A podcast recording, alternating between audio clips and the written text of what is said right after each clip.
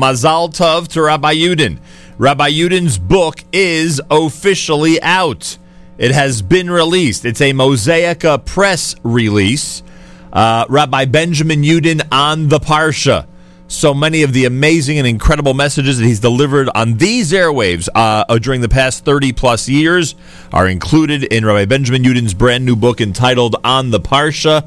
Tomorrow we have the privilege is the very appropriate subtitle. Check it out, everybody. We are highly recommending it. And again, we wish a Mazel Tov to Rabbi Yudin and his family on this momentous occasion and accomplishment. This time each and every Friday, every Erev Shabbos, with great pleasure, we present Rabbi Benjamin Yudin, spiritual leader of Congregation Shomre Torah in Fairlawn, New Jersey, to address the entire listening audience concerning the Torah portion of the week. Good morning, Rabbi Yudin. Good morning, Nachum. Good Erev Shabbos, everybody. Tomorrow we have the privilege of reading the two parshios of Nitzavim and Vayelech. Wow. According to the Chinuch, we've reached the 612th and 613th mitzvah. He follows the counting of his Rebbe, the Rambam, and mitzvah 612 and 13, both of which are found in Vayelech. Vayelech has the mitzvah first of Hakel, that on the Yom Tov of Sukkos, following the Shemitah year, you have the gathering of the entire nation that comes to the Beis HaMikdash on Chol HaMoed Sukkos to hear the king read the Torah, a kind of reenactment of Mamad Har Sinai. And the 613th mitzvah is that of writing a Sefer Torah, or as expanded by the Rush, to have a Jewish library, the ability for each and every family to be able to study Torah within their home as well. You have in Parshas Nitzavim such incredible ideas as A, the Torah promises, according to the Rambam, that in Yirtzeh Hashem the Jewish people will do tshuva in the future. For if Ticha HaTorah, the Torah promises that this is going to happen. Wow! And this is found in chapter 30. V'hashivosa elevavecha b'chol hagoyim v'shavta ad Hashem elokecha. Pinch yourself, because we are, please God, part of this process. You have in Parshas Nitzavim, ki ha-mitzvah hazos, this mitzvah, which I am commanding you today, is not beyond you, is not far away, is not in the heavens. What mitzvah are we talking about? Rashi says it refers to the mitzvah of Talmud Torah, the ability of each and every Jew, and especially today, to study Torah. And the Ramban understands it to mean the mitzvah of tshuva, of repentance, that really there is, well, there might be some excuses, but certainly today we live in a day and age where it's so much easier to do tshuva. I'd like to focus, however, on literally the opening verses of Parshas Nitzavim. Moshe is speaking to the Jewish people right before his passing. And what does he say? Atem nitzavim hayom kulchem. You are all standing today. What is the hayom? Which day are we speaking about? We're speaking of the day right before his passing that Moshe is entering the Jewish nation into a covenant, and the rabbis tell us in the Gemara Sanhedrin that this covenant is the bris of Arvos, that we are all responsible one for another. At Sinai, when we received the Torah, we each became responsible for ourselves. Now when we're about to enter Eretz Yisrael, and when we so do, then we are responsible not only for ourselves, but for each other as well. Now, the Torah goes on to say, Kulchem, literally, Who is this? All of you.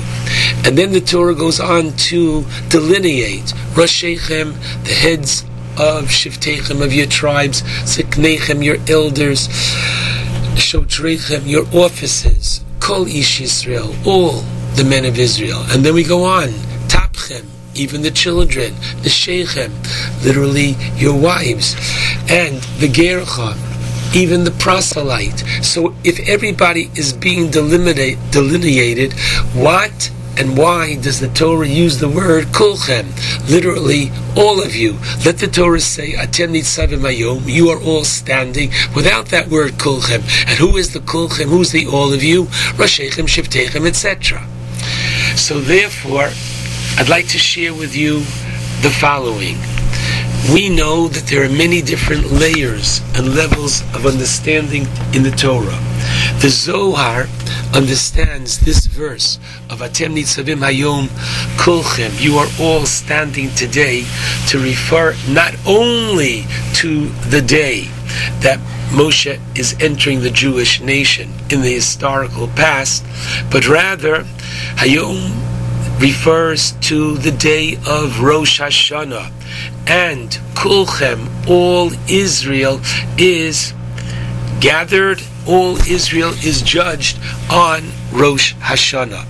And says the altar of Kelm, listen carefully, the Torah is teaching us something very, very significant for each and every individual.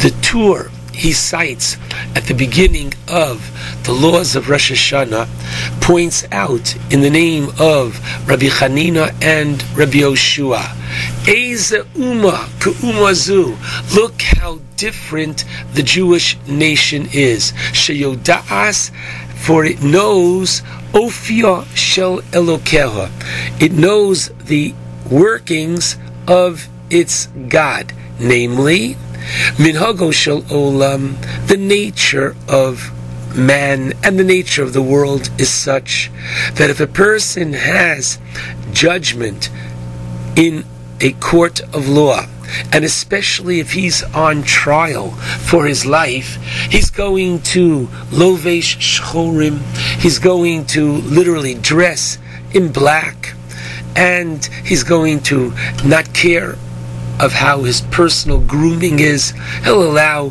his face to go unshaven. He's not going to take a haircut. Why? Because he literally does not know what's the outcome of his judgment. Avo Yisrael, but the Jewish nation, Eino Kain, they're not that way. Lofshin Levonim, we wear white and we take haircuts and literally we bathe before the Yom Tov and we eat and drink on Yom Tov because we know Shakarish Baruch Hu Yaseh Lahem, because we know that literally God is going to do a miracle for them. Asks the altar, wait a second, we know that God is going to do a miracle for them? How could any one individual be so sure? So he answers very powerfully that each and every individual most certainly has to be concerned going into Rosh Hashanah. As the Gemara in Rosh Hashanah, Daf Tes Zayin Amid Beis teaches in the name of Rav Krispadai that there are Shlosha Sfarim Niftachim. There are literally three books that are opened on Rosh Hashanah. One of the Rishayim, of the wicked, one of the tzaddikim, of the righteous, and one of the Beinonim, and one of those who are literally intermediate, in between, a little of this, a little of that. And the Talmud goes on to tell us that the righteous are immediately inscribed for good, and the Rishayim are immediately inscribed for the antithesis of good. And the Beinonim, the intermediate ones, they are Tuluyim Ve'umdim, they're held in abeyance from Rosh Hashanah until Yom Kippur. So where is there room for optimism? Says the altar of Kelm. This is only true, the Shlosha Sfarim Miftachim is true regarding each and every individual. But as far as the tzibur, as far as the congregation, as far as the community of Israel, as far as the nation of Israel, they can be confident, they can be sure that what? She'yaseh lahem HaKadosh Baruch Hu nes, that God will perform for them a miracle, and Netzach Yisrael lo yishaker. The community of Israel will never be forsaken, will always survive. And therefore, suggests the altar, what should each and every one of us do as we go into Rosh Hashanah? We should try to attach ourselves as much as possible to the klal, to the community, to the nation, to become a klal mensch. Because whatever you can do for the klal, for the community, when you are mishamesh the klal, when you serve the klal, and there are so many different ways that each person on their own, in accordance with their character and capabilities, can serve the community, they will then be the beneficiaries, the schus, the merits of the klal. If you do for the klal, you will have then the schus of the klal, and then you can be confident that HaKadosh Baruch Hu is going to do that nes for the klal. And so, a person that is endowed with resources, he can support the klal. And there's so many different aspects of the klal, of the community that needs support. The yeshivos, the hospitals, the old age homes, the kolelim, there's so many different aspects that need our support. If a person is knowledgeable, he can teach others, have chavrusas, and go and seek out and find. Go to the local schools and say, look here, I'm looking to volunteer an hour a week for your weaker students. Give me those students that have come from Eretz Yisrael and therefore need to learn how to speak English. Give me those students that have come from the former Soviet Union and learn to catch up on their basics. B'chol ma'odecha, whatever you have, with all your capabilities, you're an accountant, assist the local mostos in terms of their bookkeeping. Each person in their own way. If you have not yet thought of joining a Chevra Kadisha, look how significant this could be. And if you're not ready to go for the Tara, good, you can do Shmira, and you can help set up a Shiva home, and find your particular niche and run with it, actualize it, because you can even seriously make people feel welcome in the shul. That's doing so much for the klal, expanding the klal. Visit a shut-in in the community, giving them a sense of klal, that they are not forsaken, that they are a part of the klal. Now this concept in terms of klal is one that is even codified in terms of the halacha. The Gemara in Avodah Zarah, Dav Daled Amid Beis, teaches in the name of Rav Yosef that on Rosh Hashanah a person should not daven. If they can't come to shul, they shouldn't daven musaf within the first 3 hours of the day. Why not? And this is if they're doing it bi'achidus, in private, without a congregation, without a tzibur. Why? Because during the first 3 hours, Hashem sits in judgment, and Hashem might scrutinize their actions a bit more carefully, and as a result, reject his prayers. So the Gemara asks, Ihochi tzibur nami? If so, then the congregation as well, should they have to daven early, they too should be limited and should not daven during the first 3 hours. And the Gemara answers, no, the tzibur nefisha zechusei, because the tzibur, the congregation, the community, the nation, they possess many merits, there is this incredible metaphysical concept of tzibur, and their prayer will not be rejected. This is codified in Shulchan Aruch, in Simon, Tov Kuf Tzadi Aleph, Sivkatan Ches, Lo Yispalil B'Yochid, Tfilas Musa B'Rosh Hashanah, Ad Achar Gimel Sha'os. And the Mishnah Berurah adds that if one cannot come to shul on Rosh Hashanah, they should certainly hear the shofar at home. But once again, they should not hear the shofar during the first 3 hours of the day on Rosh Hashanah. You've got to attach yourself to the tzibur.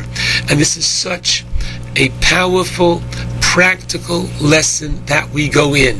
And let's conclude with Ashkenazic community begins the recitation of Slichos this Motzot E Shabbos, and even Slichos, it is so much more beneficial when it is recited with a tzibur, with the community, as a result of which we can say that there's a special kapara, there's a special slicha which is given to the community and not just individuals. So just as when it comes to tefillah, when I daven my silent Shmona Esrei with 9 or more within the Beis HaKnesses, it's a different kind of tefillah. Even though each one is praying it by themselves, it's tefillah bitzibur. The same is true with our slichos that we will be beginning, please God, this Motzoi Shabbos.